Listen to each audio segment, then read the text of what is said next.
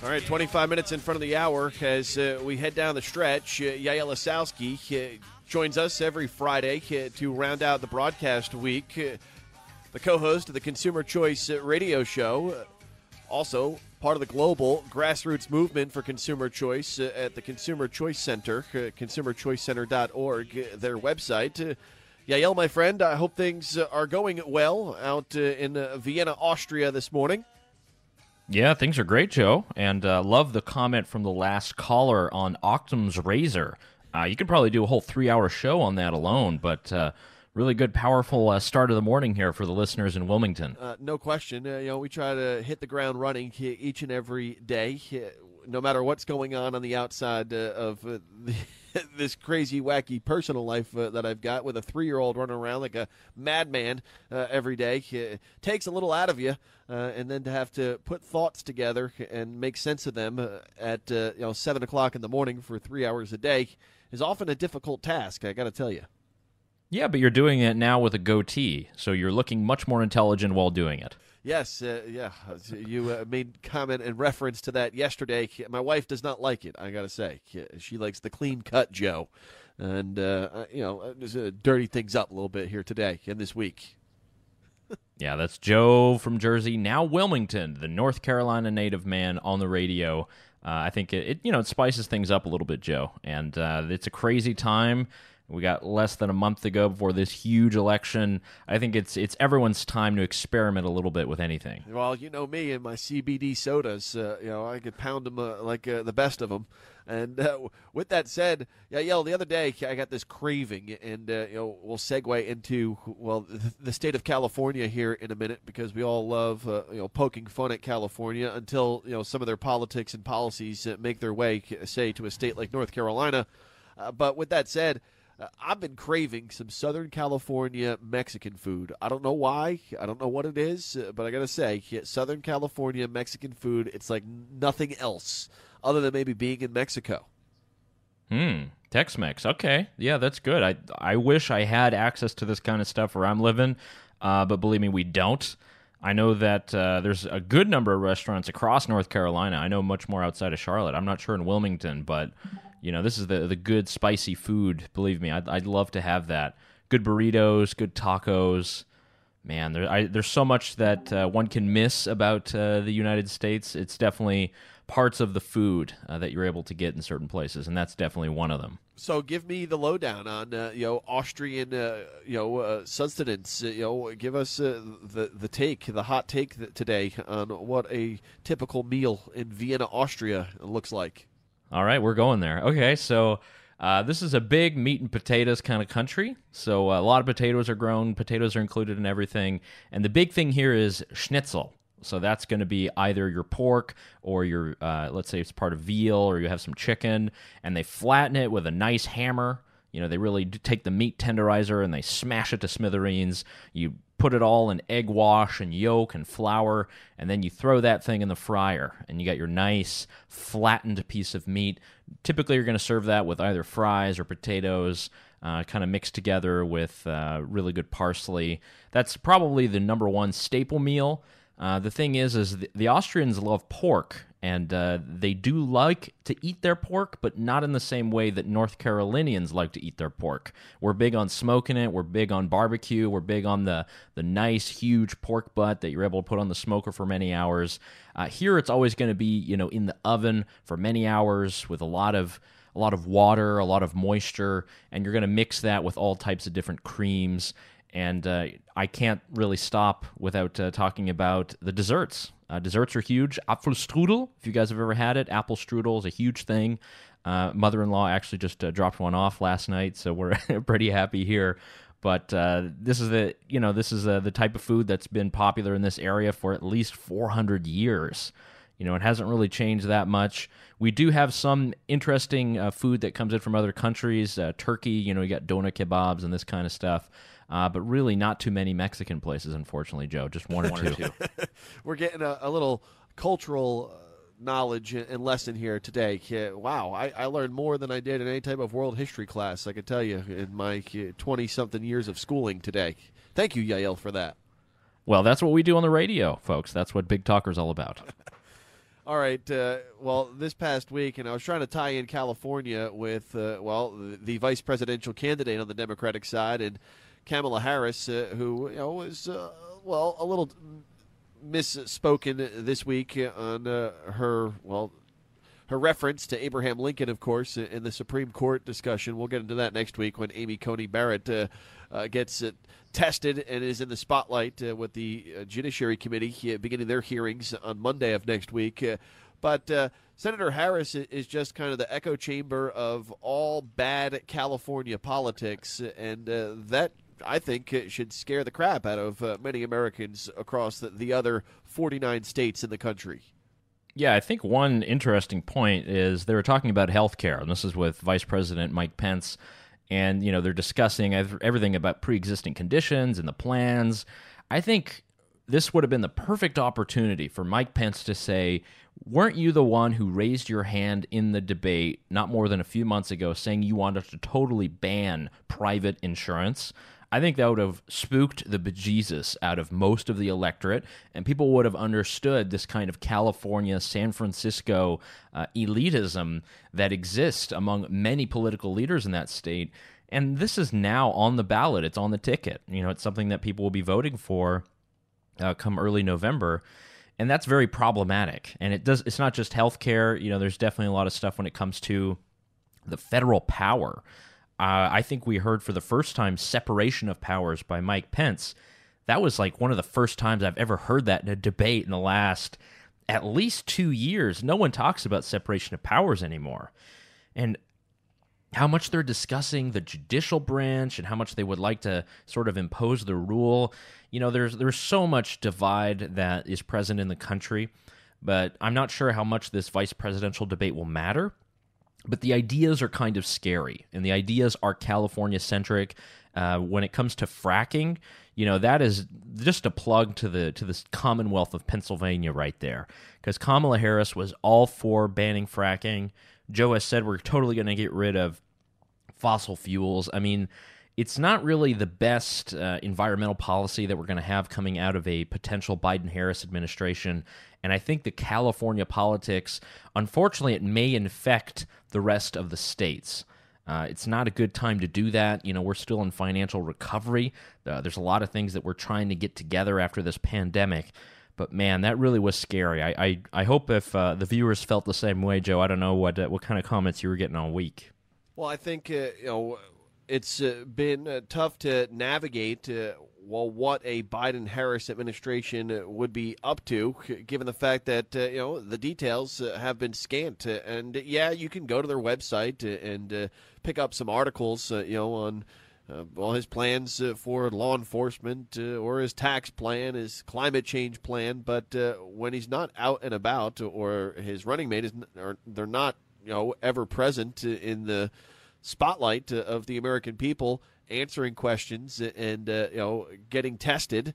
Uh, I think uh, that also needs to you know be pointed out uh, that uh, they've gone relatively this entire election cycle without uh, really you know getting thrown through the meat grinder, so to speak. In that, conversely, when you look at President Trump for his accomplishments, for his shortcomings the guy's out there, and uh, and President Obama was kind of like that as well. He he was out there all the time, like constantly on the television.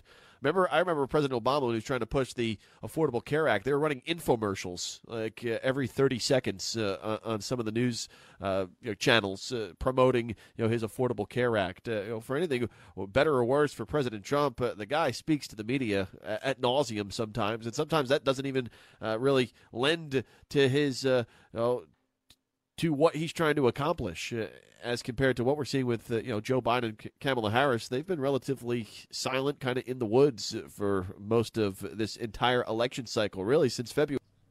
Wow, you talk about that uh, that info program, Joe. That that actually brings me back to 2009. I remember it was. Uh, I think it was the holidays. I think we were in the Outer Banks, actually. It's not too far from Wilmington and it was 2009 over Christmas break, and I remember it was the voting on the Affordable Care Act, and so much propaganda on television, so much debate everywhere.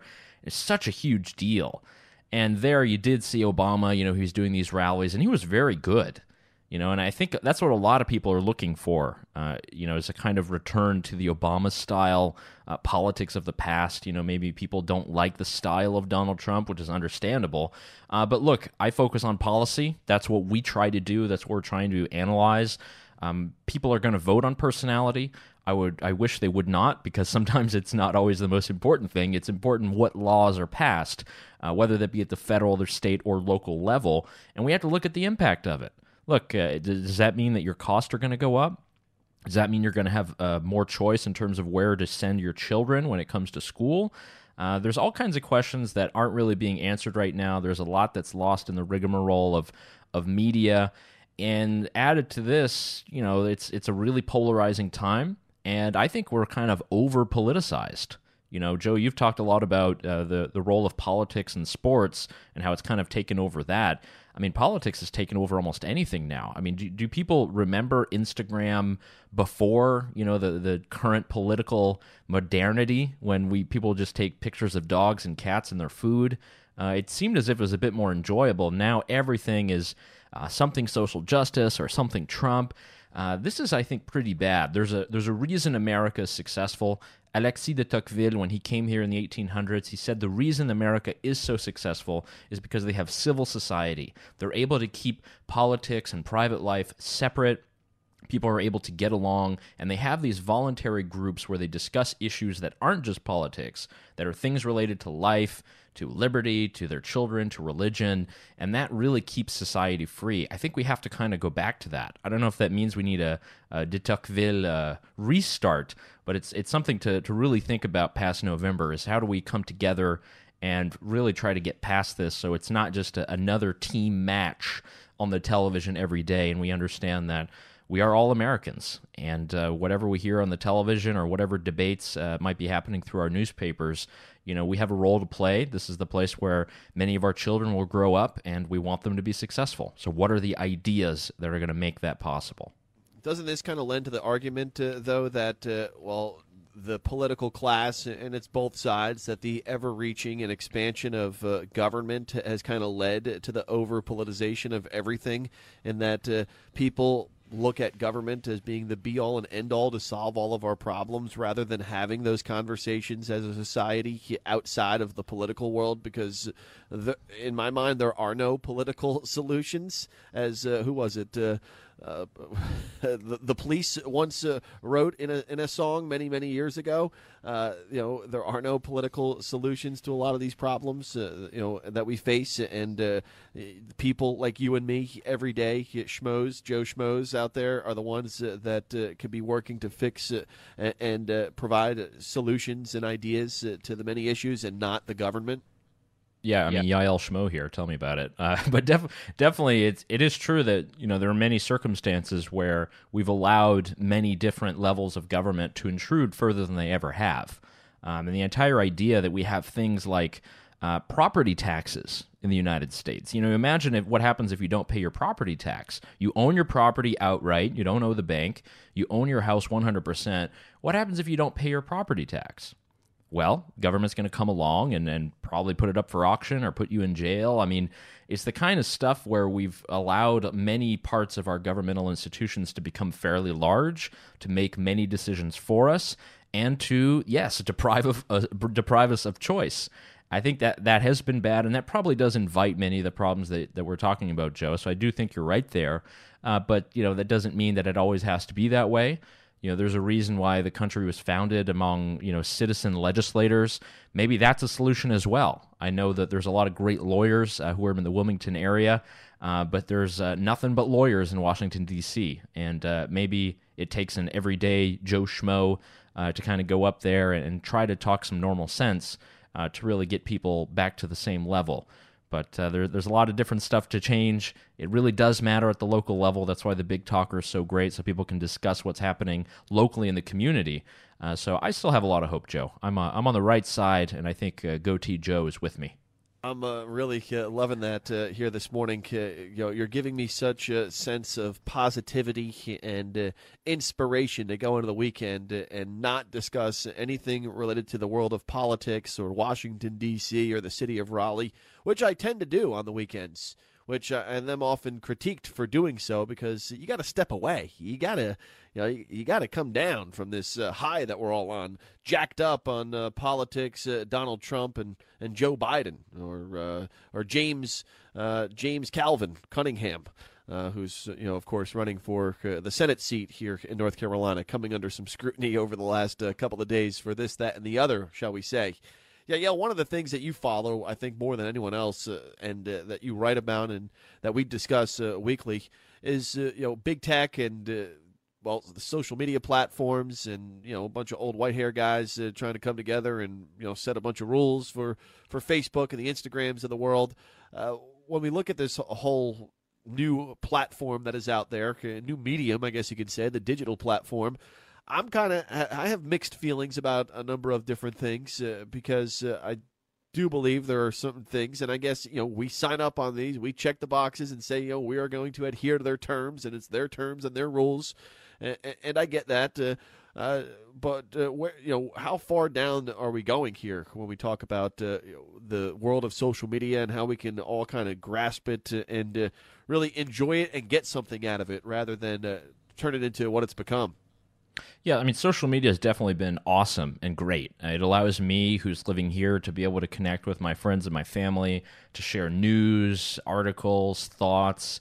And I think for many people, it is that. Um, it has probably taken a whole different direction in the last, I would say, four years, in that it has become a huge political vehicle. I think that's very unfortunate. And I think because of that, it's really led to a lot of clampdowns. And I think in, in many instances, we're talking about Facebook or Twitter or some of these other networks that are censoring particular pages. Uh, imagine it's QAnon or imagine it's Antifa. Um, there's just a lot of this kind of uh, censoring of uh, particular views or pages. And, you know, the second they start doing that, I, th- I think it is very bad. Uh, but they're responding to their own incentives. Many of these social networks do not want the fire breathing government to pass yet another regulation that will make it impossible to do business. So we have to be cognizant of that. When Kamala Harris is up on the Hill and she's uh, talking about why we need to regulate Facebook out of existence, for instance, you know, that is really bad. What are they going to do to respond to that? They're probably going to make it more strict. Now, Facebook has no political advertising probably ever anymore. And that doesn't just mean that Donald Trump can't be on there. It means that our nonprofit can't be on there. It means that your local, you know, candidate for uh, city council can't put out an ad on there. And that, that's how you reach people. So we're we're kind of inviting a lot of this by asking legislators to try to intervene, and it's both on left and right. You know, there's uh, conservatives who don't like what big tech is doing. Uh, there are many liberals who feel the same way. Um, when both sides agree like that, typically it, it's time to be a bit hesitant and and uh, to maybe to step back a little bit because the second that we do grant this amount of power. Uh, all it takes is another four years, another president, another administration. It'll go the other way, and it'll swing towards a way that's not favorable to your freedom. So we have to think positively. We got to think beyond that. We have to allow freedom because what is the point of all this freedom and liberty that we've been promised for years and years if we can't exercise it and we can't get back to doing just what we love every day? Yael Ossowski is host of the Consumer Choice Radio Show. It airs 10 o'clock Saturday mornings, and they're rebroadcast then at noon on Sundays here only on the Big Talker FM. Yael, what's coming up uh, this weekend on the show? So we've got Jacob Grier. Uh, he's an awesome freelance journalist and writer. Uh, he's been writing books about mixing cocktails, about the rediscovery of tobacco. Uh, all in all, great guy. He reviews whiskey for a living, Joe. Uh, so awesome insights and convo with him uh, for the weekend program. Program sounds like trouble. And uh, you getting in trouble? No, couldn't be.